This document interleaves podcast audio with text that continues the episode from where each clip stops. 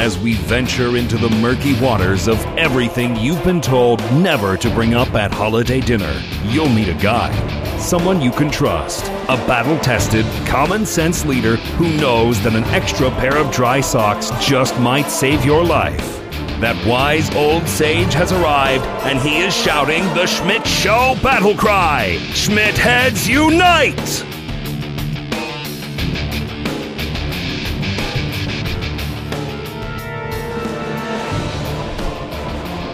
Good morning, good afternoon, good evening, good whatever it is, wherever you're at.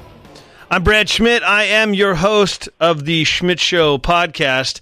Thank you for joining me today. We've got a fun show today. We're going to talk a little bit about Brett Kavanaugh and the uh, the confirmation hearings uh, that have just taken place out in Washington. I've got a special guest here with me today uh, who was actually at those hearings, so should make for a very, very interesting show with a lot of really good information. Uh, we'll talk a little bit about Kavanaugh himself, some of the decisions and things that he has been a part of in the past. Um, he has been. Um, it, it's hard to kind of explain Brett Kavanaugh in in just one kind of sentence to say he's conservative or he's liberal or he's moderate or, or whatever. He's a little bit more complicated guy than that. Um, he has clerked for Judge uh, Justice Kennedy in the past. He has been involved in some fairly significant rulings in the past as well.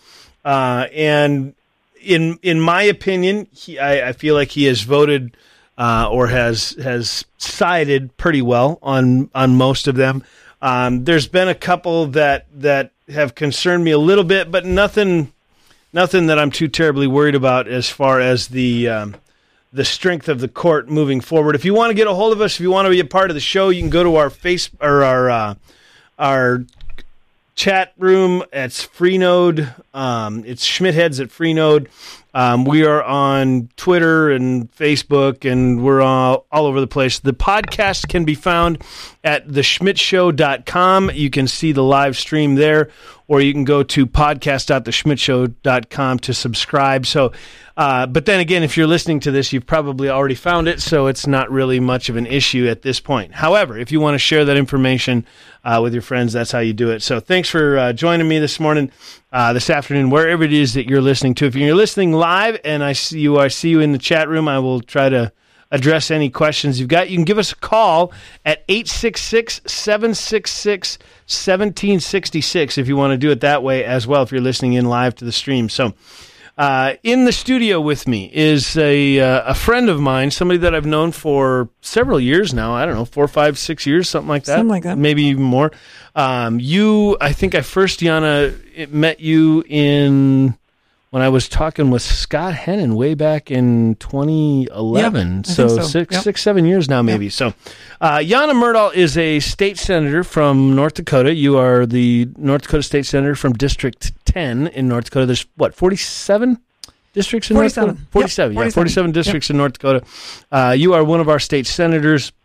You've been involved with Concerned Women for America. You've Mm-hmm. been a a political activist for ages, most of your adult life, and even probably From into before your you were yeah, born, probably. yeah, and probably even into your childhood. I'm assuming you were you involved some of that. That's, some of my friends say that. I Yeah. recall that. You you've got an interesting story though too. You are you are an American citizen. Yep. And have been married to an American for what, 40 years? 30 years? No, 24 years. 24 actually. years? Oh, all right. See? All right. Not that old. Well, but yours you I'm did kidding. isn't your one son isn't he almost 30?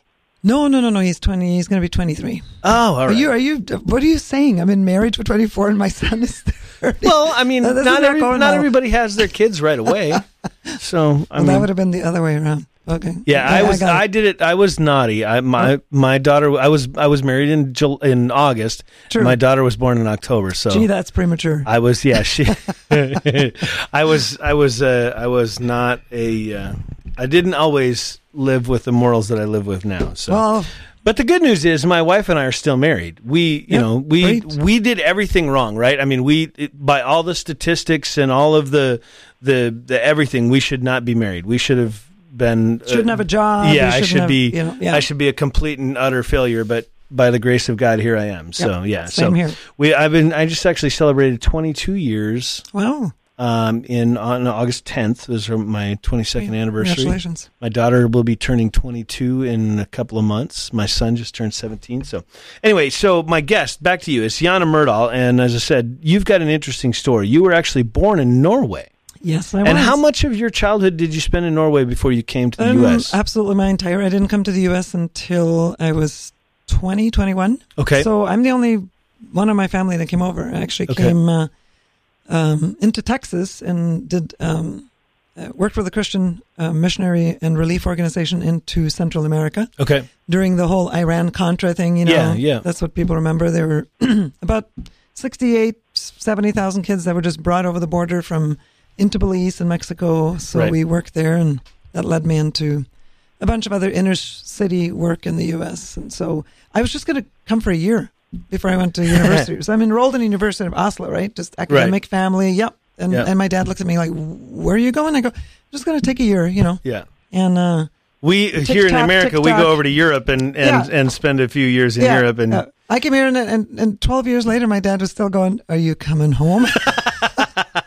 and then I ran into this big, good-looking farmer, and it I was gonna all say, over. I was gonna say, pretty young blonde Norwegian girl meets Well, an not so American young, farmer, and yeah, and here we are. And now you've been married for 24 years. And I'm an immigrant, and I don't say legal immigrant, Brad, because there's no such thing. Yeah, If you're an immigrant, that equals Yeah. legal. If Yeah. you're an Illegal illegal, immigrant. you're not an immigrant. and that's the other thing. You did it the right way, right? You came here and did. and did the whole thing, and The whole sh- Before I met my husband, by the way. right. So yeah, it telling him I wasn't like you were. You, yeah, you didn't. You didn't get married so you just so you could stay here, kind of thing. No mail order Yeah, bride. No mail.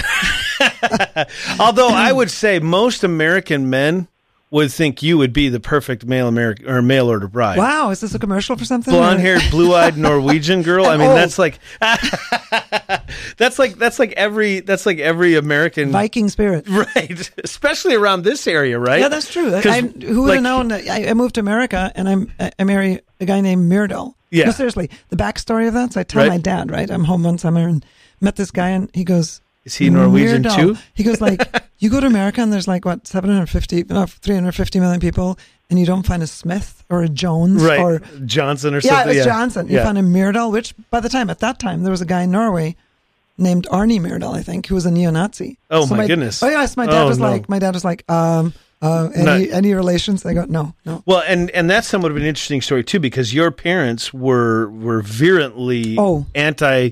Nazi anti-socialism because Oh, they huge. they witnessed it. They went Do- through it. Yeah. Uh, We're going to get to the Kavanaugh thing, and I, I want to do that because Yep, that's a yep. that's an important part because you were actually in the hearings. But I want to talk just a little bit about this real quick first because because your your family literally were victims of Nazi Nazis occupation, and and and socialism and all that.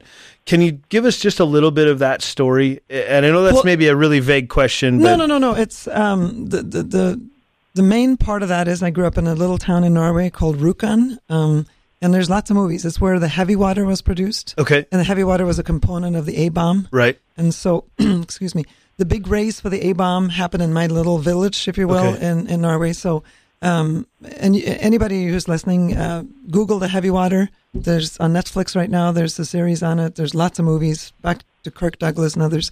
Um, so yeah, mom and dad were uh, in their mid to late teens during that time. My uh, maternal grandfather was in the resistance, so he was up in the mountains hiding. Two of my uncles were taken into concentration camp in Norway as hostages. Um, you know, Gestapo would sh- show up as mom walked home from school and yeah, sit there till two in the morning. So yeah, and my, you know, they grew up with that, and and I, people ask me, why do you do what do you do? You know, whether it's pro life or whether it's whatever I do. Um, uh, two things: my Christian faith certainly motivates me, Mhm. but I think that just that DNA, hearing Dad say "never again," because Mm. Brad, they didn't know that it was just going to be five years. right, It for them it yeah, was that- eternity, right? Yeah, So your life is over. Right. You, you live under German rule, and and it was horrible. I mean, my uncle, um, both of them survived. One of them just passed away last year in his 90s, and just started talking about it. But yeah, um, i it's something that that just put a hold on their lives. They never were able to go to school and do the things they wanted to do because Norway had to rebuild afterwards. yeah. So I, when I was young, I was like, "Oh yeah, shut up, Dad." You know, I'm like, I Right. about this. the older I get, I go, thank you. You start to realize it, do a little bit of Yeah. history study. And, Amazing yeah. history. Amazing history. Now, with all of that, that experience. Now, you of course were too young. You weren't even born No, I, when I any was, of this was. I was born was 17 years later. Right. So to my So- parents, that was nothing. To, Right. To us, I've never seen war. You never seen it. You yeah. haven't seen war. No, no. I, I mean, the the worst I remember is is hiding under our desks in elementary school. Oh, right. You know, stop. Training. Yeah, in case the Russians Yeah, nuked us or yeah, whatever. Right. So that was that was the extent of my experience. And then, of course, you know, in the in the mid '90s, uh, with uh, the with Norman Schwarzkopf and, Yeah. and Iraq and all that, but, But you it's know, the still first- removed, right? But it We was didn't- yeah, it was it was on TV. Yeah. you know, it was it was, and it wasn't I because I, I I mean, my brother was in the National Guard Mm-hmm. in the in the early '90s, so there was maybe some concern that he might be called up and and go Yeah. over there, but it was such a remote possibility that it wasn't like, oh no, we were worried about it. And and so it was. I mean, so we got the gravity of it. We understood what was going on. Yeah. But like you say, it was it was over there. It's over there. It's and over even, there. even those brave soldiers, and we need to honor them as 9 11 comes up Yeah. tomorrow, right? So, Yeah. uh, not, not taking anything whatsoever away from, from those who have sacrificed. But I remember my mother in law when she came over to our wedding when we got married Right. Mm. in Norway, and we took her on the tour. Of where the Allies had bombed, and I mean, I used to play in bomb shelters and stuff when I grew up because I was just part That's of, just yeah, it you was know, part of still growing there, up. right? Yeah. So um, she said something that, that, that startled me. She goes, after she met my mom and dad who went through it, she goes, We all sacrificed, America sacrificed greatly.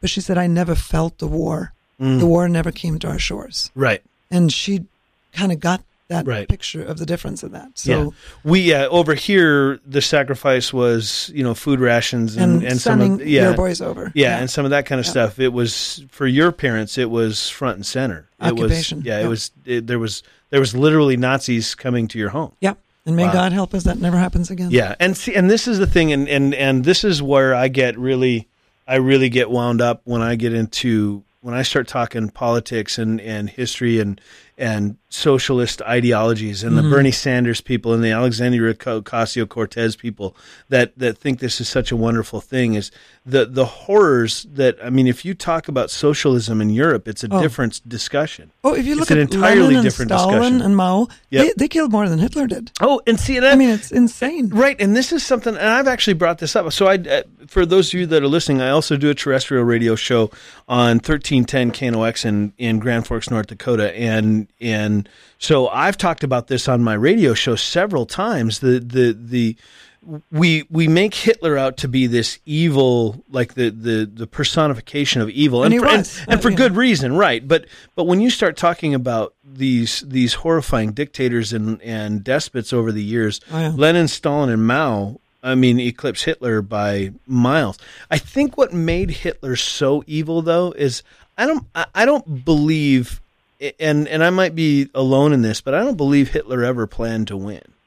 I, I because hmm. and and the reason I say and I think this is what makes him so much more evil and makes Hitler so much worse because if Hitler really wanted to win, right, he killed 6 million Jews. Yeah. Why not just enslave them? Use them as as as frontline defense to protect the German soldiers.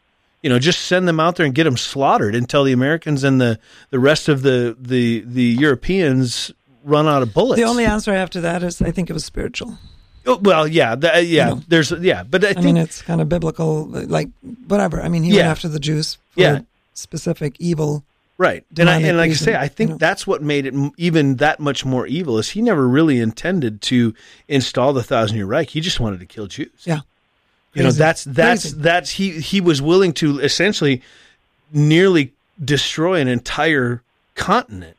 So he could kill some Jews. I mean, that that's that's the level of evil that Hitler was. And when you kind of put it in that perspective and going, he's got a ready-made human shield to protect the German army. If he wanted to march across all of Russia, he could have used six million Jews as shields to protect the Germans until the everybody else ran out of bullets, and he Hmm. Didn't.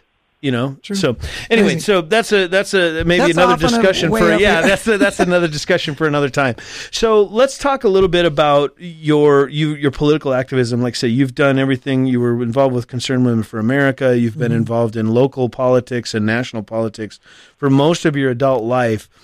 How did you get to where you're at today? To where we're going to talk about? Give us maybe the the the quick you know backstory, and then lead us into How did you end up at the hearings in Washington D.C. You know, for the Judge Kavanaugh? In, it's kind of amazing. I, I, I tell my kids and I tell young people all the time, life is about relationships. Mm-hmm. And, as a Christian, to me, of course, relationship with, with the Lord first of all, but life is about relationships. Yeah. And so, um, I think all these years, probably now twenty plus years of, of activism, you know, doing the knocking on doors, you know, rolling up your sleeves, working for candidates, working for issues, and kind of honestly fearlessly doing so. Um, I'm not really afraid to go into the battle, whether it's Right. for life, education, national sovereignty, uh, fighting sex trafficking, you name it. You get to know people, you know, and you work alongside people. And so I was actually, um, it was last Tuesday, I got the phone call, which was the first day the, the hearing started, right? Or Monday. I get a phone call and said, could you be in DC by tomorrow morning? And I'm like, sure. wow. What for? Um, and of course, Heidi Heitkamp is one of the one of the um, the um, senators that we want to vote Right. from her. So it certainly had to do with that, but it was a relationship, and so um, we had two guest passes from um, Senator Grassley, Okay. who's, who's the chair, Right. and I got one of those. Wow. So yeah, it's historical. It's an honor. Uh, kind of blows you away because you realize this is probably one of the most historical, if not to this point, the most historical um, hearing on the Hill for a justice that we've ever seen. I- Is it? I mean, is that overselling it a bit? Because I mean, I think I think I, don't- I, think back to Robert Bork and some of these others, and and I'm not I'm not Yeah. I, I'm not necessarily disagreeing with you. I just I'm trying to kind of play a little bit a little bit of devil's advocate here because I've actually talked about before that the reason a lot of the reason we have the laws that we have today, and a lot of the reason that we have the the the the the the judicial precedent that we have today is because it goes all the way back to what Abraham Lincoln did. Yeah. When Abraham Lincoln was elected president, and then for the next 70 years, barring a few hiccups, there was a Republican president in the office for nearly 70 years continuously.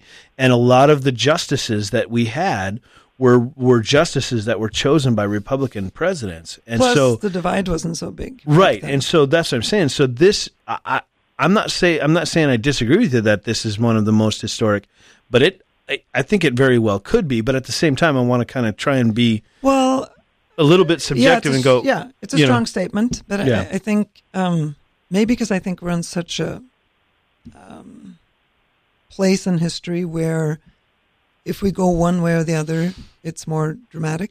Mm. Um, and maybe that is because in the last probably 40 years, um, the court has become so uh, politically like an activist court Right. on both sides. right Both sides, right? So it, it's kind of scary, Brad. Think about this. Let's let's take Roe versus Wade, which, by the way, from the Democrats came up every five minutes in the hearing. right Um, you have, which is basically just a law that took the rights away from the states to regulate abortion, right?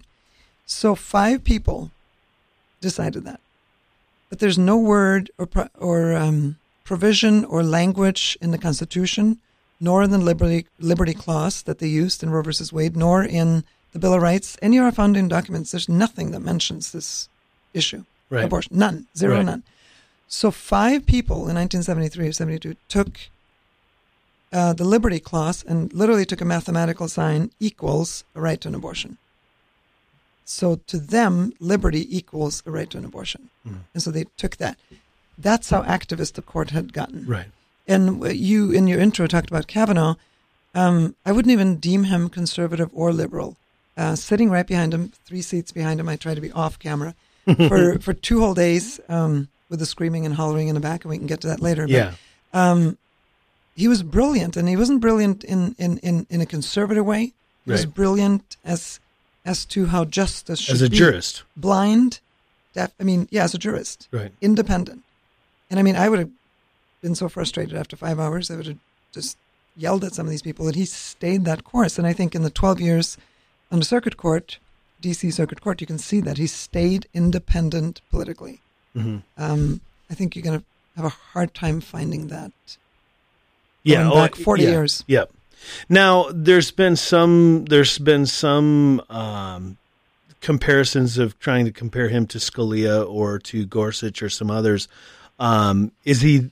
I- I think that's a bit of a stretch. I mean, these guys are Yeah. are known as some of the most, um, you know, the most probably the most strict constitutionalists I've ever heard, and and I don't know that I in in reading the limited amount of information that I have about um, Kavanaugh, I don't know that I would put him on on on the same level as a as a as an Alito or a, a Scalia or somebody like that. But I, I think I would I would definitely say that he is not going to veer very far from original intent of the Constitution at all. And do they, you, and do they you talked see it the that. same way? Yeah, I think so. They talked about. They asked him point blank, "Are you? What's an originalist?" And they Mm. discussed that in detail. And with the definition they gave, and it's too long to to say here, he probably is an originalist. I think Scalia was in a world of his own. I yeah, mean, the, the, brilliant. The the, Um, the the the mind of because I, I I have done this. I'm this is the kind of nerd that I am. I've actually gone back and read some of the the judicial decisions and too. things that that these Are guys. not the- normal? We're not No, I- normal. no, that's definitely not normal. I don't know that I've ever met anybody besides you that's actually read Yep. judicial, you know, I love it. opinions and stuff. But I've read. I mean, you can read Clarence Thomas's stuff, and it's and it's. I mean, it's sometimes some heavy reading, but it's understandable. You know, to to me, the layman who doesn't have a degree in law, I can read it and go, okay, I get what he's saying. Yep. You know, I had to get out the dictionary a time or two, but for the most part, I understand the point that he's making. Same with so many of the other justices in the past. But when I read Alito's stuff and Scalia's stuff, it, I mean, it's I, I'm it's sitting there with the dictionary, Yeah. and I'm still lost sometimes. But it's just such. Uh, I think you'll find that with Kavanaugh too. I think. Yeah, I mean, by the way, talk about documents. He he's he's. I think he has 307 opinions in 12 years. Mhm. Um, I think the the Republicans and and Grassley released or Kavanaugh released five times more documents. yes, than any other judge in history. Any other judge, actually, Yeah. more than five of them combined. And I mean, Right. ridiculous. Yeah, So, um, but I think you you alluded to it a little bit in your introduction that conservatives like I'm not totally sure.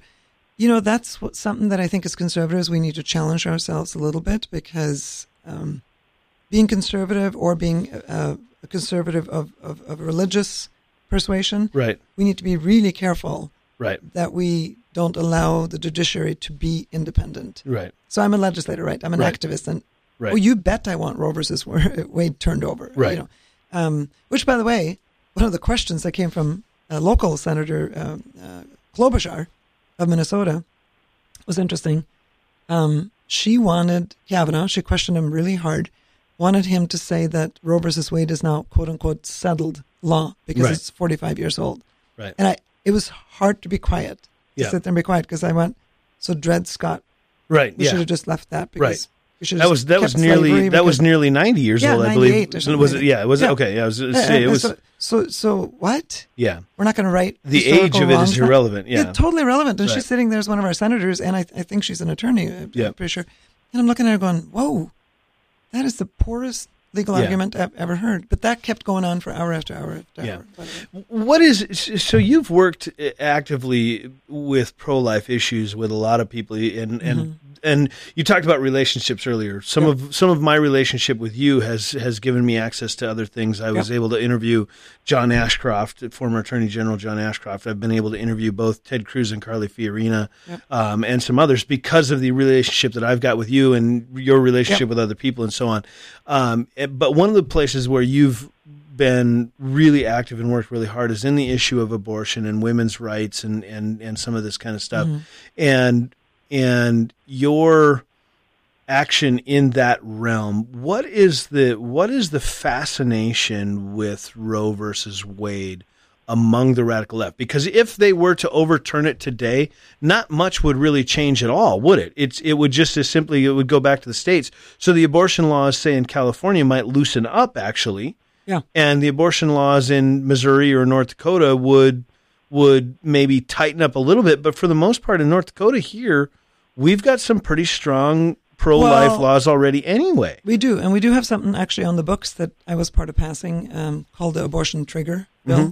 So if, yeah, back to your original question, why why are they so unhinged? Right. They were. I mean, Yeah, in the it's just- hearing yeah, and, and in the back, you know, they were screaming and hollering and Yeah. stay out of my vagina and all that lovely language, Right. you know.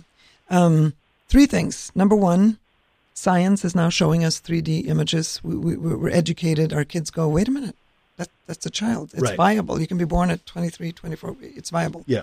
So we're finally, science is finally catching up with policy, right? Secondly, um, why are they afraid of letting the people have the power?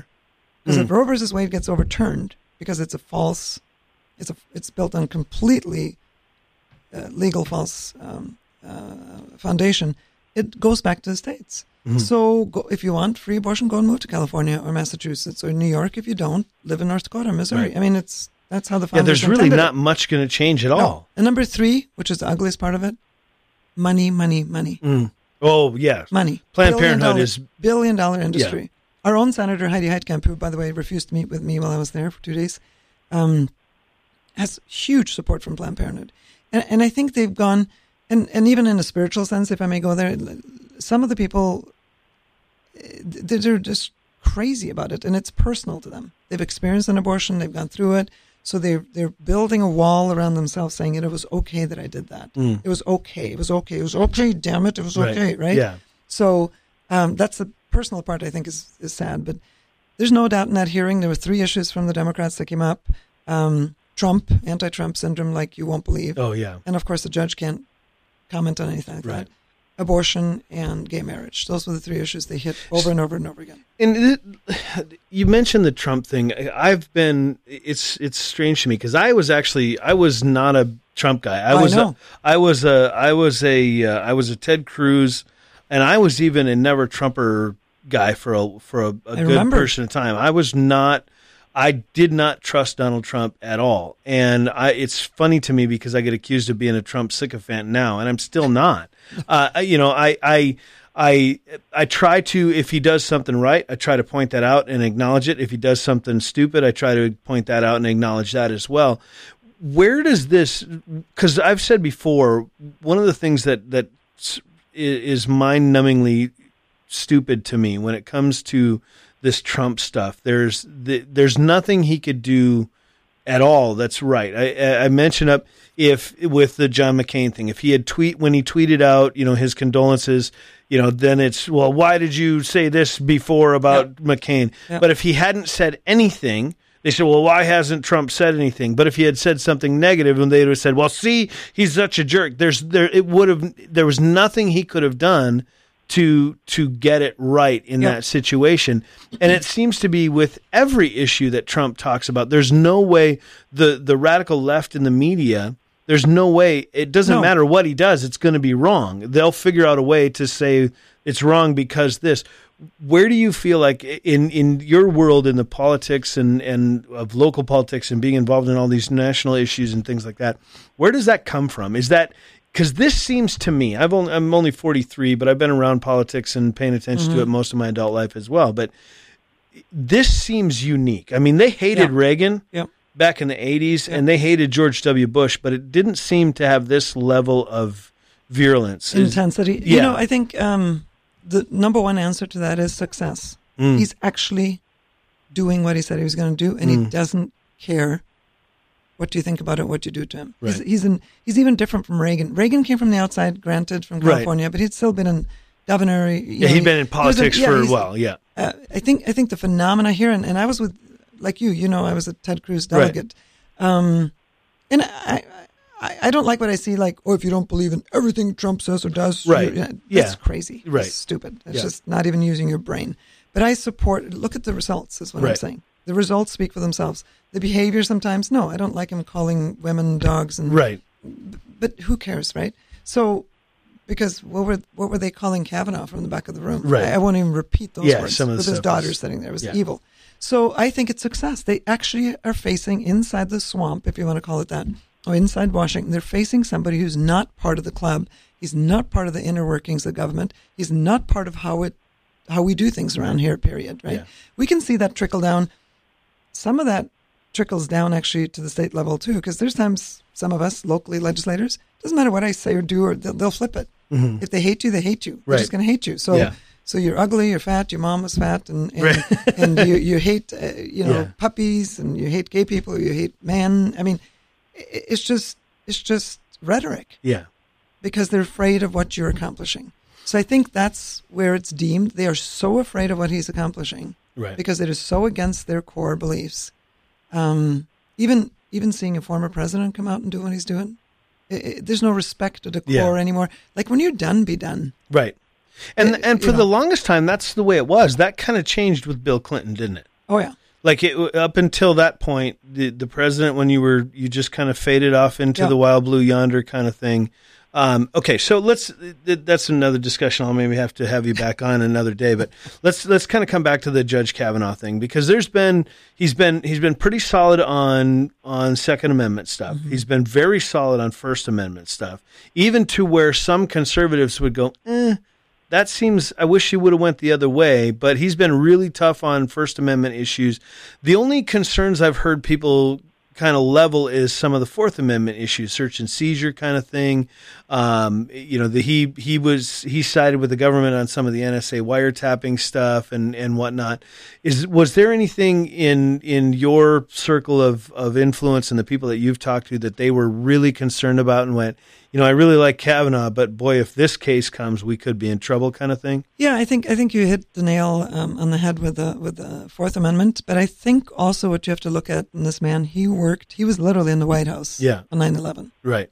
So, and he alluded to that even with the powers of the presidency, uh, the power of the government as far as uh, uh, uh, spying or whatever, and you know how do you how do you how do you balance? And he, he talked about that a lot in the hearing, even being questioned by by Republicans. How do you balance the safety of the American citizens, the actual safety, life and death, Right. with the privacy issue. And I think I'm not a scholar, um, and I and I think yeah, let's watch him on that. But um, I think this Constitution is clear, but foggy on some of it because of modern Modern technology, right? right, yeah. And he even uh, acknowledged that. He said technology raced ahead, like uh, online uh, IT, Wi-Fi stuff, and we're running behind catching up. Yeah. Running behind catching up on how, how do how do we apply? Well, we're trying to apply. Yeah, we're trying to apply some of the 1934 information to Yeah. and radio stuff and and TV Yeah. stuff to. And that came up the several internet. times in the Yeah, hearing. That yeah. actually came up from the Republican times several Yeah. times, and he said, "Yeah, it's something we need to look at." Yeah. But I think what he kept coming back to, and he got emotional several times. He said, "My loyalty is to the Constitution," Mm.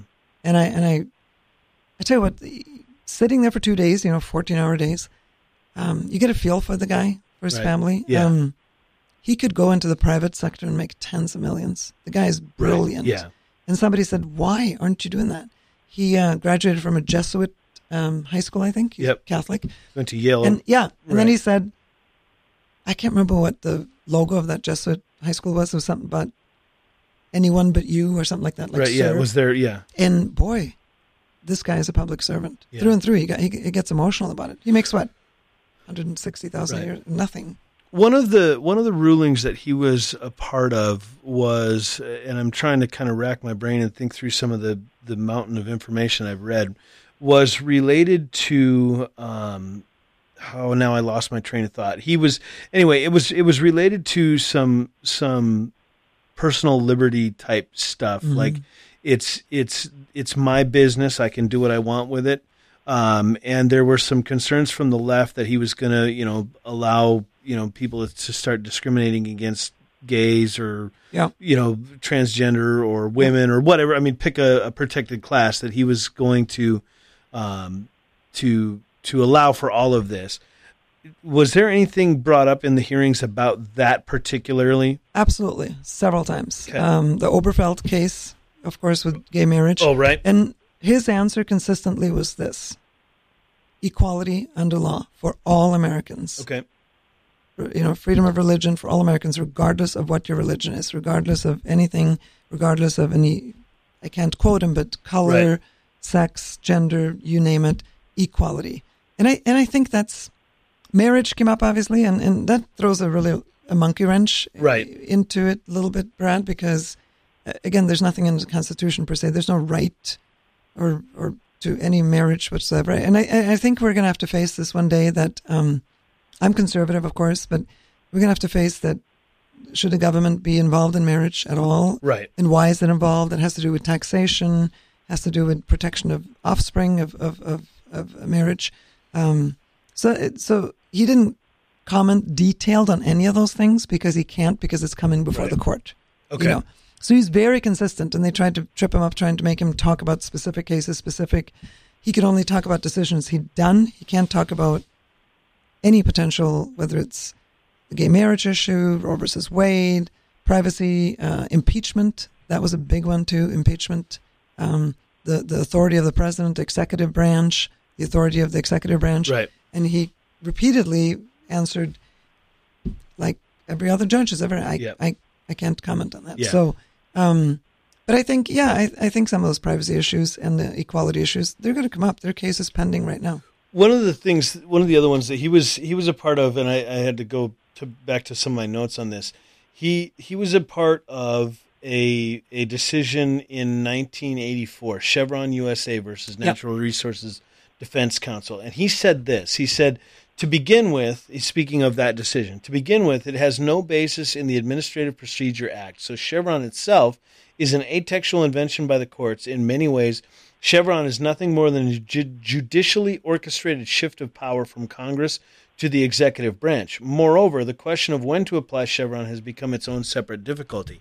That seems to me to indicate he's not a big fan of the executive power or executive branch having a whole lot of power. That case came up a hundred times. I Did think, it? Okay, you know, yeah. okay. They referenced that quite a bit, and uh, there was a couple of other cases too, and I can't remember which one. Nixon, Nixon versus back in uh, um, early seventies, Okay. late sixties, whatever. There was a Nixon case, and of course, I'm not uh, a lawyer, but yeah, I think that's what the left is afraid of. They hammered him hard. Can the president do this? Can the president do this? And and it came down to the core issue was if the president is a criminal, which they literally said, Right. uh, Booker, Harris, Right, yeah. uh, Blumenthal all said he's he's he's breaking the law. He's a criminal. He should be indicted.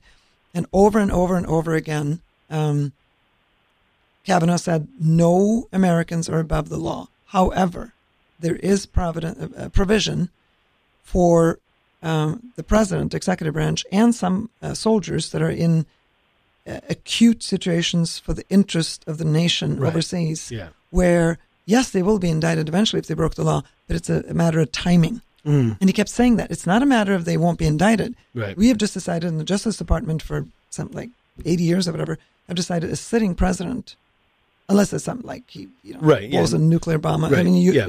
but then, Yeah, but then murders Congress, the vice president on the White House yeah, lawn or exactly. something like but that. guess right. what we have then? We have the Congress can impeach him. Yeah. So, but the indictment of a criminal case for a sitting executive Yeah. officer like him, like the president. Well, and or- even even as even now, I don't know state senators the same way, but even as as um, federal senators and and representatives, yeah. they can't be arrested if they're going to Capitol Hill for a vote. I mean, there's Yeah. that's it's more complicated than that, but It's th- a little that's- more complicated right? that, but, but- that's the basic idea is that, and it's so it's so police officers Yeah. at the at the uh, advice or or instruction of the executive branch can prevent members of the legislature from voting to change the outcome. Because can you imagine a political mayhem if I knew the police chief and I was a you know Right. Republican? I don't want. police yeah, I don't want and this vote to pass, so, so let's just make sure we get Nancy Pelosi pulled over on a trumped up, you know, uh, speeding whatever. charge or Yeah. Mm-hmm. whatever to prevent her from voting. Same in, in North Dakota. I know for a fact, like we can't be sued as lawmakers for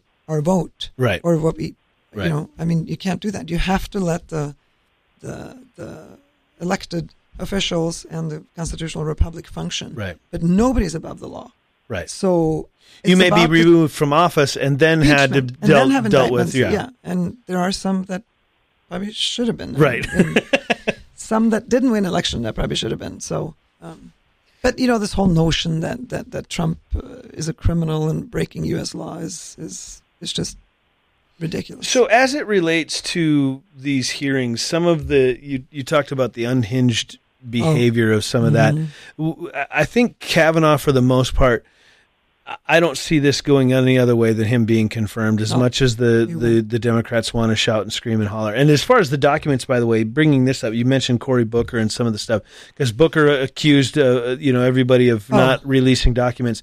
I, I I read recently, just last night, I think, or maybe the night before, um, that every single request that they made for a document of of the Democrats had made for a, a document was was Granted. acknowledged and granted. Yeah. there was nothing held back. Oh, I was sitting there when Booker did his little Spartacus thing, and when Yeah. he did that whole show Right. that night, and, and we we were in Grassley's office quite often, except Right. for the day that they occupied. Right. They occupied Grassley. Right. There was about fifty of them in there, and they left him in there, let him sit and If, if you can if you can see on the if you could see me right now, you could see how far my eyes roll know, back in my head. So we were standing right there, and we were like, and then by the way, CNN was there and they were covering the protesters. And Right. one of our gals from Concerned Women for America went over to talk to him, and she goes, "We don't have pe- time for people like you."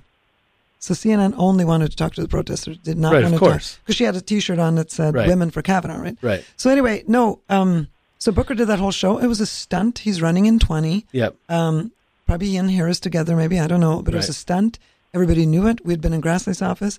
Cornyn from Texas and Grassley sat there and just just rolled their eyes because Yeah. it was so theatrical. It was literally a circus. And I think it was either Mike Lee or Ted Cruz said, "Shame on us, not on Kavanaugh, not on this audience, not on even the protesters in the back. Shame on our institution of a Senate that we can't conduct a better hearing than this." Right. and he threw it back on, on Booker. But no, Booker was just grandstanding. So you sit and watch Fox News or CNN, you go, "Oh my gosh, he's so brave." No, Yeah. he didn't. He didn't. There was no Spartacus moment. Right. He it was a scripted thing. And then of course, every eight to ten minutes for three days in the back of the room, there were screaming outbursts and um, some that I wouldn't repeat. Um, we just didn't pay him attention. We didn't Right. even look. We just they just stopped and then dragged him out. And as soon as they dragged him out, by the way, I was outside one time. You know, they're fighting and oh, like falling on the ground and just gonna get Right. Bruce. And and as soon as they get out out the doors, they just start laughing and Yeah. put their hands forward, gets Get arrested. Zipped. Yep. and then next day they're back. Yeah. Yeah. So it was all And paid for. and Cruz makes a good point. Shame on the Senate for allowing it. Yeah. Right. But it's freedom of speech, and I think Grassley decided, sure, come on in, holler and scream, do your Well- thing. But you, you, you, there's a difference between freedom of speech and mob rule, Right. And and I mean, his two young daughters sat there, and they came back the third day. Did they? Uh, yeah, and they brought about twenty other classmates, nice. and uh, it was beautiful. Yeah, I, I think I, I would I would think that there's I'm I'm somewhat of a I, I recognize the value of a good stunt as much as anybody does, and and so for me, if I'm Grassley, I want that to go on because I want people to see it. Yep. I want to see the childish nature Yeah. of the radical left because and, and I've made this argument before and you and I've had this discussion off the air and, and just in personal conversations that that the the the the standard cons, or um, um, classical liberal Mm. in in the United States is becoming a uh, an endangered species if you will the most of the North Dakota Democrats I've said for the most part are your classical liberals. They still believe in the the the the liberties of of you know I should be able to own a gun if I want, Yeah. you know personal liberty and personal responsibility, all of those sorts of things, and I should be able to own my business and do what I want with my business and, Yeah. and all that.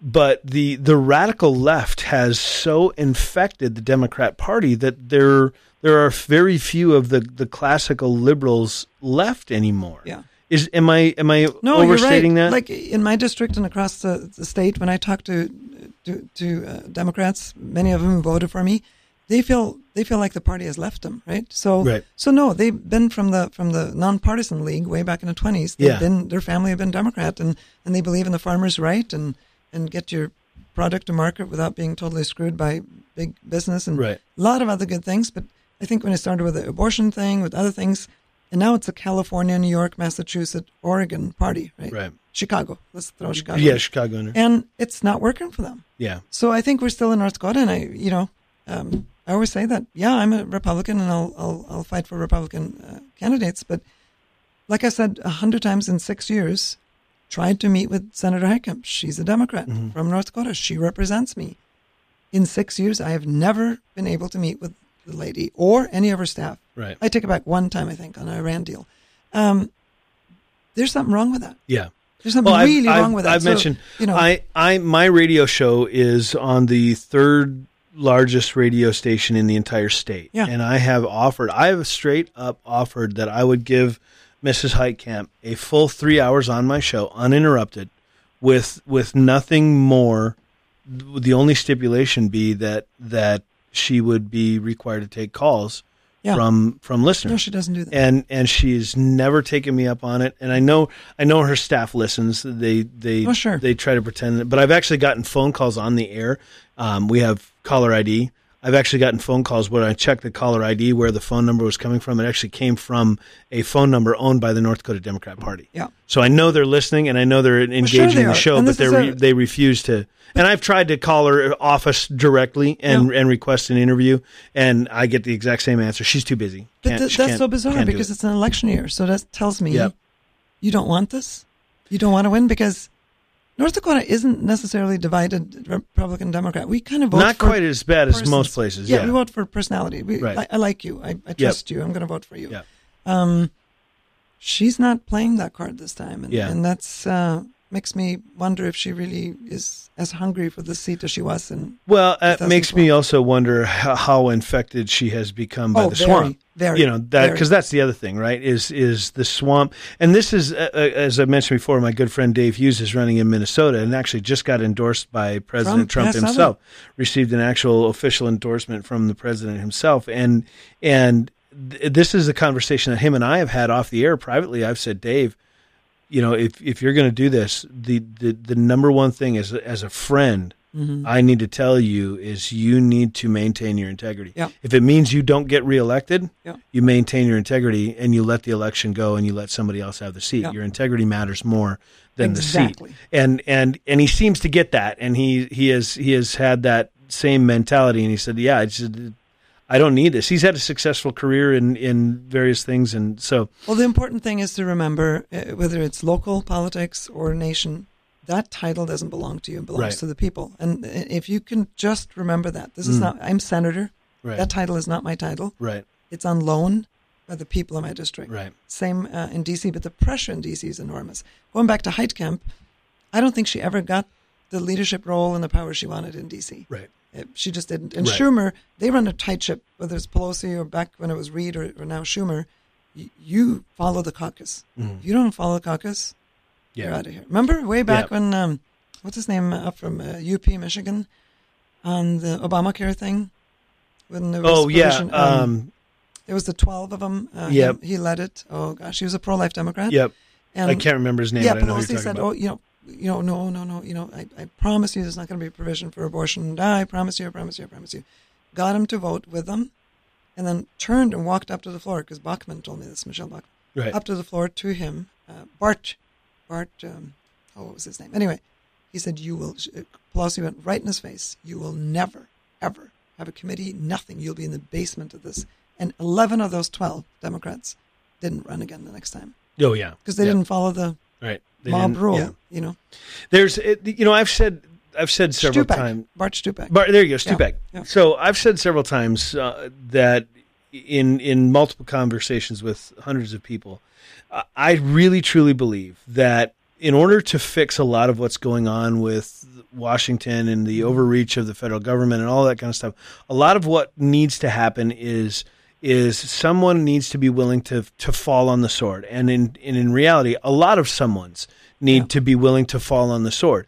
They're, but they're afraid that if I fall on the sword and I take that f- and and I go down in that fight, won't get reelected. I won't get reelected. But here's here's what I believe about that. I really truly believe that if a lot of those someone's, let's just say 300 members of the representatives, uh, House of Representatives, and 60 senators decided, you know what, Social Security is a huge problem. It needs to be fixed, and we're going to put together a bill, and it's going to be unpopular, and our constituents aren't going to like it, and people are going to probably not vote for us. But it's the right thing to do to solve this problem. Yep. I guarantee you, every one of them would be reelected in a I landslide. I do I, too. I really truly believe that, and so I, I'm not sure I understand where this push to to to go along and get along kind of mentality it's comes the in old Washington. school because I think now with social media, people are more aware. Because I mean, I took some votes i- Mhm. in Bismarck that, that were not popular with some people because I believe long term right, it's the right thing to do. Yeah, especially with the budget. Um, I, I'm taking some. I'm questioning Health and Human Services. Not that the budget is bloated. I'm questioning some of these budgets. We're, we're, we're, we're basically what we do in Bismarck when we sit in session is take care of your business. Take, Mm. we take care of the business in North Dakota. Right, It isn't ideological this or ideological or constitutional this. It's here's the checkbook. You know, Right. we have to who who gets what money and um, and we're going to disagree on some of that. I think the key thing is, like you said, do what's right for the sustainability of of not just now but our kids and grandkids, right, and do what's principled and right, and then stick with it. But have an open mind um, and don't hate each other. You know Mm. that that's become when you go to DC too. It's insane Yeah. and it's coming here too. yeah. I mean, I I, I did a you know, I did an interview with crazy. I did an interview with Todd Herman a while back. Todd Mm-hmm. Herman is a he's a radio host from from Seattle, Washington. He felt she fills in for Rush because I saw you go. Oh yeah, I recognize that name. He fills in for Rush uh. Limbaugh Yeah. from time to time. So I did an interview with him one time about the craziness of some of the stuff that's going on in Mm-hmm. Seattle and and the the Seattle City Council voting to to add this empl- per employee tax and some of this other stuff. And and I it, he said something I can't remember what he said, but it's it's it struck me. So I said I said these people are real. Like Yeah. this isn't this isn't some we joke about this stuff out in North Dakota that these kind of people exist in California and whatnot. I said, but you're telling me like this is a these people really truly exist. And he kind of laughed and he said, yeah, he said they really exist. He said, but but Brad, don't don't think that they're not coming your direction. Oh, They're are. not there yet, but they're on their way. Oh, they're in Cass County. Yeah. they're in Grand Forks. I mean, Yep. So urban um, areas. Yep. Yeah. So so you talk about hatred and and you, the the thing you said don't hate each other. The the how much of the the Kavanaugh stuff coming back to that again a- as that was kind of the the focus of the interview Mm-hmm. Yeah, but been, coming yeah. coming back to that I, you and I will we'll go till midnight tonight you and I just talking yeah. about this kind of stuff if we if we let it but um with with all of the the Kavanaugh stuff and and the the grandstanding and the shouting and the screaming and the whining Mm-hmm. and yelling in the back of the room how much of that was just grandstanding maybe even and, and I don't want to get into the world of conspiracy theory but paid protesters or whatever and how much of it do you think was genuine and these people just hate Trump and everything Just- he stands for Just from what I observed, I would say, I mean, this is roughly, I would say 60, 70% was just paid for grandstanding because the way they did it was so, um, it was copycat. Mm. It wasn't like you stood in the back and go, hey, I don't believe this. It was like, "Ah!" like, like, like, I mean, it's just like shrilling. Shrill, like, like you yeah. sit really quiet and you look at your partner next to you and you go one, two, three, and you, and I've been in a lot of things with protesters, but that's more generic. Like you do Right. it out of your. There was a couple of people that I saw. One woman specifically had a T-shirt on um, uh, about you know productive rights, and then um, something on the back of the T-shirt. She's the only one who had it that said something. So I, I, basically, she told us, uh, "My abortion saved my life." It said, and she was milder. Mm. And I wanted to go up to her. I didn't have a chance because of Secret Service and other things, but uh, and go, how did it save your life? Because she has a story, hmm and and she's an American with a Right. story, and Yeah. and I don't and know that's the story I want to hear I don't. I want to hear that story Yeah. too, and then I want to, and then I, and then then you can engage in a conversation, right? Just the same as we do here. I would I would love to sit down with any of any of these people and talk to them, but they paint you, or they paint Kavanaugh uh, as a murderer, killer. You're going to destroy my life. Uh, they've done that to me. You know that. Yeah, oh, you yeah, hate yep. gay people. You hate. oh I've been accused of all kinds of yeah, Yeah, phobias yeah, and phobia, yeah. yeah, And, and you just go. Do you even know me? yeah No, I never talked to you. Oh, why don't we sit down and talk? And then I, I don't hate anybody to my knowledge, but um, so so I think that's kind of the divide that's happening, and some of that is spiritual. It really is because I think uh, the abortion issue and other issues are actually fundamental. They come up every election. It was the number one thing that the Democrats were afraid of with Kavanaugh, and they should be afraid because hopefully we'll get another judge on Ginsburg. Uh, I think likely Trump will get another one Right. before next Yeah. session, and if he gets reelected, yeah he'll probably get four or five. So that is scary to them right because they actually fundamentally think Roe versus Wade is their constitutional right. So, so that's where the core battle is, and people go, "Oh, you got to stop talking about life, Janne." Really?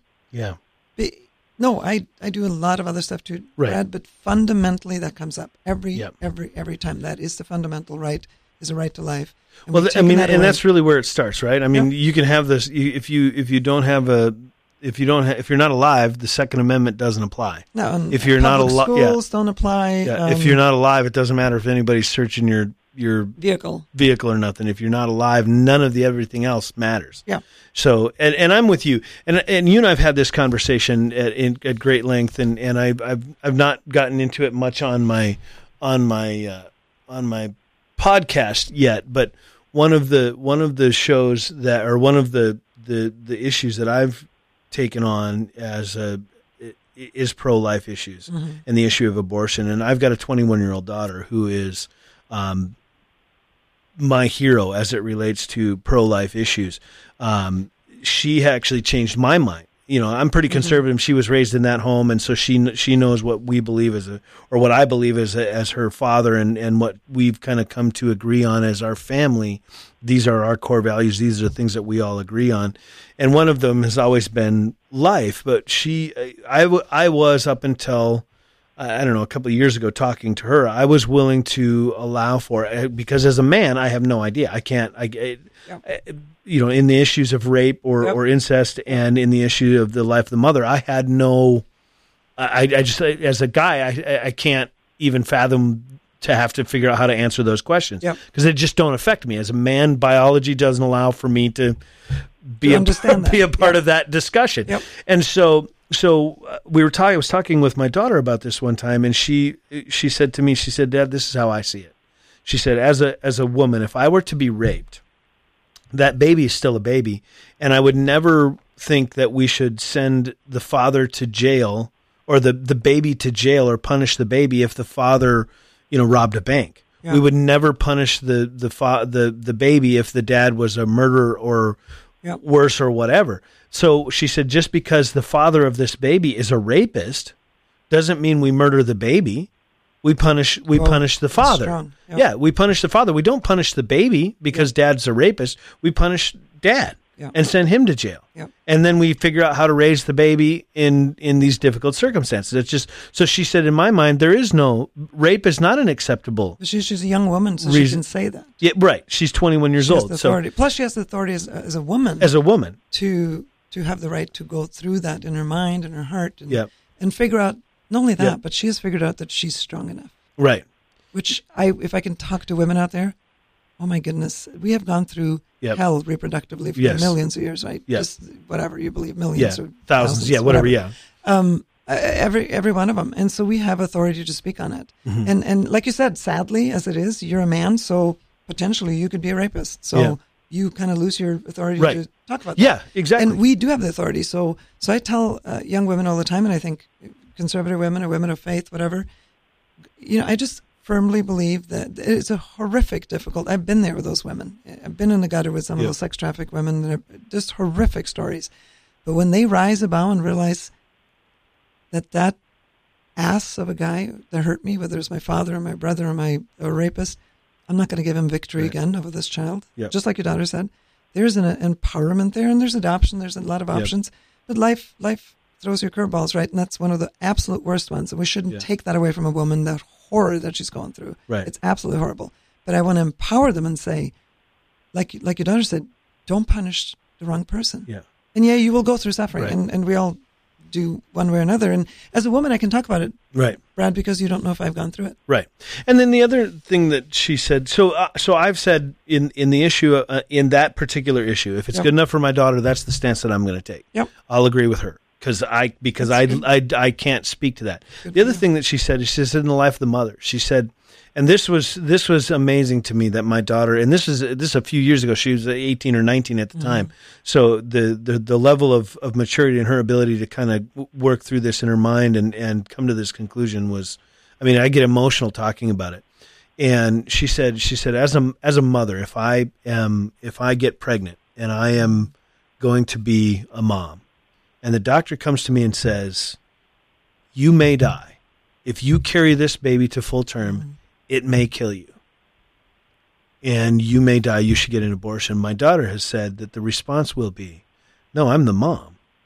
That's my job. If I have to lay my life down for my child, mm-hmm. that's my job. That's what moms do." That's powerful. and and I'm willing to take that chance. Mm-hmm. You say I might die. I say God's a powerful God, and I might not. And often they don't. And Right. there are horror stories where Right? Of do. course there are. Absolutely. Absolutely. And, and and I would never ever diminish any woman No. for for making that No. choice. No. Absolutely, I wouldn't.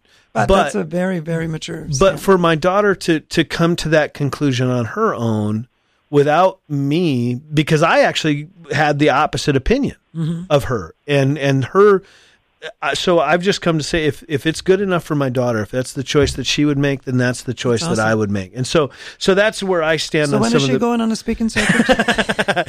um, she's actually um, she's joined the National Guard. She's going to be uh, Wow. she's in the ROTC, so she's going to be second her. Lieutenant uh, Schmidt in the oh next boy, couple of months.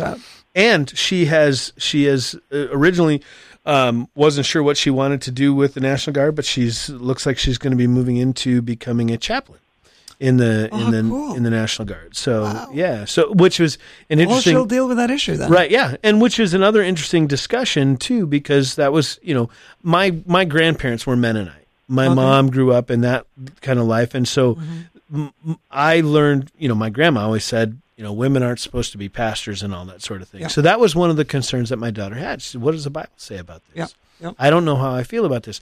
I feel like God is maybe calling me or leading me in this direction, but I'm not sure if I'm misunderstanding it. Because so me with a degree in biblical studies, Sure. and and and so I'm having to kind of guide her through this. And I I, I just told her, I said, look, you know, if God's calling you to do it, who am I to disagree with Him? Yep. you know, What I is mean, it Paul says? Uh, everything is lawful, but not everything No, is uh, yeah, not everything is beneficial. Yeah. beneficial. But Yeah, well, and in, and in it also he also said that you know in in Christ there is no male or female, there is no Mm-hmm. slave or free, and and so anyway it it's uh, but anyway that uh, we kind of we've gotten yeah we've yeah we've gotten away. We've thing we gotten away talked from about is sports. yes well and I don't really care enough about sports to you know I'm a, I'm Serena Williams. Yo, well, don't even get me started on that because I actually did plan on talking about that on my terrestrial Yeah. show today. Yeah. The the that poor girl, that Japanese tennis player, Just don't. You know what?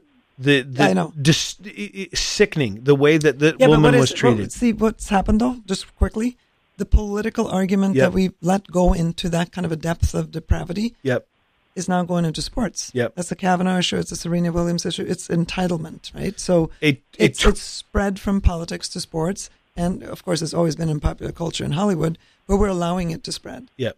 Uh, a twenty year old newcomer to the I sport know, to win defeated w- one of the legends. Which is you knew is- was going to happen yep, someday. and is standing on the on the podium Being booed. apologizing Yeah, for winning. I know. How sickening is that? Now, there's one thing I won't talk to you about. I can go to DC. I can handle, you know, national politics. Right. Don't talk to me about high school volleyball because I will get Yeah, just yeah. hateful. You're right. Yeah. Yeah. so anyway, so with all of this, um, Janne, we should probably wrap things up here. Yeah. But to come back to Kavanaugh, the simple question: Do you think he's going to be confirmed? Yes. I I I, I agree without In DC, question. Yeah, the word was they have the votes. yeah. They Unless some. No, procedurally, the, Well, Demo- there's- there's the a f- Democrats can hold it up for seven days on the floor, Right. and they will. yeah. So he'll be voted on nine days from Right. today, maybe even Monday or Tuesday. There's there's a few. There's a like Heidi Heitkamp. That's, know, if Heidi- if she if- votes no, that's if a she notes no, she's done for. that- yeah, that's It's a that's a death nail in her Yeah. in her coffin she um in her campaign. my take on her, honest. I I think she'll vote for him. Yeah, she did for Gorsuch. I'll give her that. And and and she said she was going to vet him and talk to him and and scrutinize him, as anybody should. That's the senate senator's job. Um, unless she she sees that she's like 15, 18 points behind next week, Cramer, and feels like she can't win, she might go out with a liberal bang and vote no right. and get a fat check somewhere, Oh, from a lobby, lobby, job or somewhere. Yeah, I don't think so though. Yeah. I think she's No, I, I think I think she's I think she's Yeah. got to at least put on the on the on the face. you know. Collins and Murkowski look like they're going to vote for him. Um, Man- Manchin, West Virginia, if he doesn't, he's in trouble too. So, Oh yeah. Yep. um, Tester in Montana, no, don't trust him. No. But you know, we need we don't need that many. So. Yeah. Um, what do we need to look for down the road? I mean, just in the in the in the world of politics. I know you've been involved in in pro life stuff, and you've said before that we're kind of at the end of that. Not at the Yeah. end of it, but we we've we've gotten about as You know, We've gone about as far as we can go. up, because in my state, you know, pro-lifers come to me and said, "You didn't do anything pro-life your first session, and what are you doing this next session?" I said, "We've we've done everything we We've done it can all. legally. Yeah, it's on the legally, books in yep. North Dakota." Um, I think it's changing one heart at a time now, one person at a time, which our pregnancy centers are doing around Right. Around the world. I think nationally, um, we're just waiting for some cases to get to the Supreme Court that can challenge it. Uh, the Liberty Clause thing in in in uh, Roe versus Wade. I think nationally, what's coming. I think um, the tariffs. Obviously, I work very very hard on ag issues. and you're a Um, farm. I'm a family farms. yeah. Yeah, it's it's not just yeah. Your husband and your yeah. yeah. You guys. you we're put, we're just got soybeans you put seeds in the dirt and Yeah. and then you cut them down at the end Uh, of the yeah, year. Yeah, right. And I'm uh, actually a vice chair of uh, President Trump's uh, Ag Advisory Group. Uh, Okay. We don't talk directly to him, but we Right. have conference calls, and he does listen to our suggestions. And we're holding on. We, we, you agree with him on the tariffs. We agree with them on the trade. We just need it to be Wait, wait, wait. So go faster. you say he you agree with him on the tariffs because this is this is the the narrative that you hear in the media is that all the farmers in the country hate Uh, Donald Trump no, because of true. the tariffs Not true. and is destroying family Just- farms just one not- after another. Not true. So, as a conservative, two things real Right. quick. Um, we've been we've been uh, screwed on trade for for 40, Right, 80 yeah. years, right? So, Yeah. so people talk about losing a trade war, and we just start laughing. Farmers, we lost that already. We lost four to eight hundred billion. You know, yeah, uh, whether it's soy. The problem is China needs our soy. Right. The soy from South America isn't high enough quality. It's not the right grade. We they need our. They're, they're hanging out. They're mad. The other thing with China, by the way, whole different discussion, but China was one of the original um, uh, capitalistic nations, very capitalistic. Now, communism, Mao took over, and leadership still obviously isn't, but they're they're creeping into more capitalism. right. The young people in China want open markets. Uh, there's 30 million men in China that are have no prospects for weaning a woman because of the one-child policy. All Right. those cultural things are actually going to have an economic effect. I think Right. they'll cave. Canada will come to the table. Uh, we knew Mexico. Mexico already has, Yeah, yeah. Eu- European Union have. Um, look away from the rhetoric from the president behind the scene. They're working really hard, really good people working hard. No, we're willing to stand, but we did tell them, even as a conservative, that while we're holding out for you here, we're hurting bad. There's Right. farms in Iowa Nebraska they're losing their land. That's where that 12 billion, well, first 6 billion, 12 billion quote unquote bailout of farmers. Right. And people go, oh, their farmers get more money. Farm bill, well, number one, the farm bill is only 11% farming. The rest is the food stamp program and, and school lunches. So that's a whole fake thing, fake news thing. But yeah, people said, well, you're conservative. You shouldn't believe in, in bailouts. And I go, this is not a bailout. We're in a trade war Right. and we are hanging on for the future farmers, not just Right. with Trump, but for future farmers, for my son and others. We need help to hang on here. It's Right. just like soldiers going to war. Well, why are you sending them food and ammunition? They don't need that. Well, they're at war, so yeah, they need Yeah, food and ammunition. yeah. So th- that sounds like a stupid uh, Yeah. allegory, but it, it's really the same. And- yeah, we have sense. huge loans, and right now the ratio between uh, between input to a farm and, and, and income, like what we put in, loans, fertilizer, all that stuff, Right. and it's we have a great lifestyle. We're blessed, so don't take this as I'm a complaining, Complaining, farmer. right? But my husband works harder now than he did probably 20 years ago Mm. with no greater income. With no greater. so so so you're not getting a raise every No. every cost of living no, are you increase every kidding? year. you know, so uh, so so no, this is not about farmers complaining, and it, it's fake news. I mean, yes, some growers are upset with the president, but they were probably leaning that way anyway. We need to hang hang in there, but we can't wait too long. Right.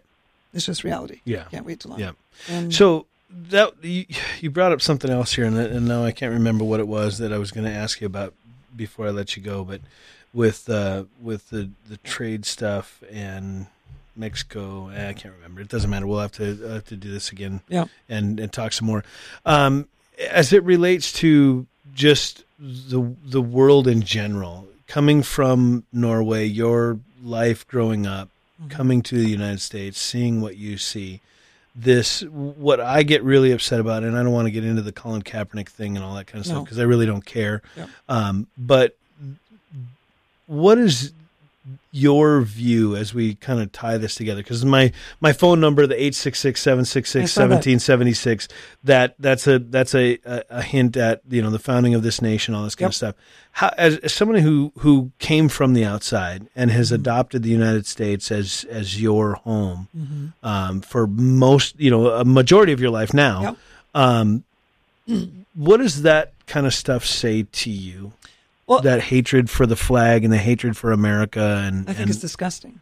I think it's absolutely disgusting because um, apart from when we have the Winter Olympics, Mm-hmm. I'm 100% American. But Winter Olympics and our Norwegian cross country skiers, I'm sorry. I Yeah. just but, well, we'll um, let that. We'll allow that. allow that. We'll yeah, let yeah, that go. yeah. I'll be exported now. Uh, no, I didn't come from a nation. I took an oath about 12 or 14 years ago to become a citizen. And it's a very deep spiritual thing to do because you renounce your own nation, right? Mm-hmm. So I remember standing there and I was right here in the, in the courthouse here, federal courthouse.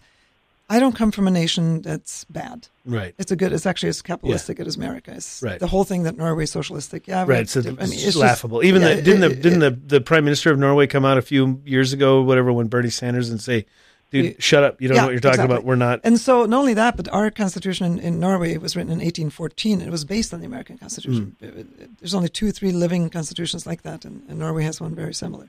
So I didn't come from a nation that's like, oh my gosh, thank God I'm here. But people stood behind me that I could ascertain when I swore in were from a, a Muslim nation, likely, you know, Right. or a authoritarian uh, nation from their language. And when after we had sworn in and we're done, the the woman was two children, a husband and wife, and she spoke broken English, and she started bawling, Mm. and she repeated over and over again, "I'm safe, I'm safe, I'm Mm. safe." So every time I stand at a volleyball game, football Yeah. game, whatever, and put my, I'm absolutely proud to be Yeah. an American.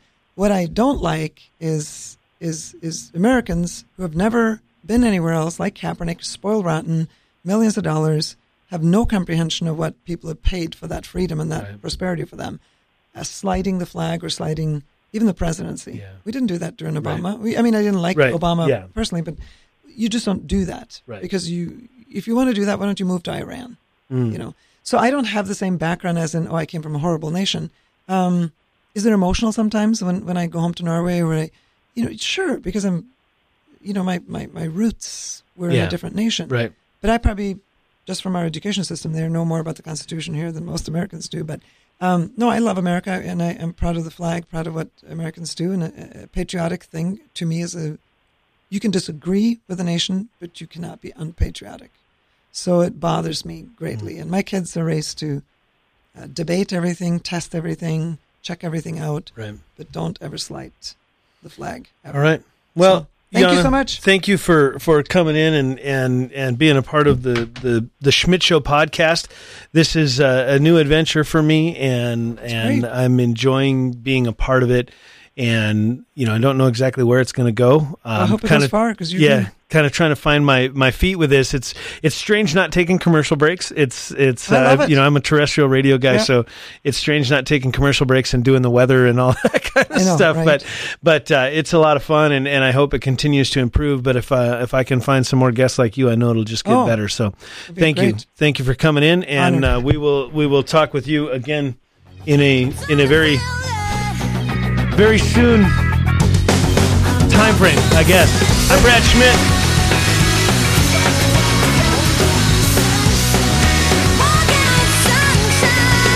We'll see you next week.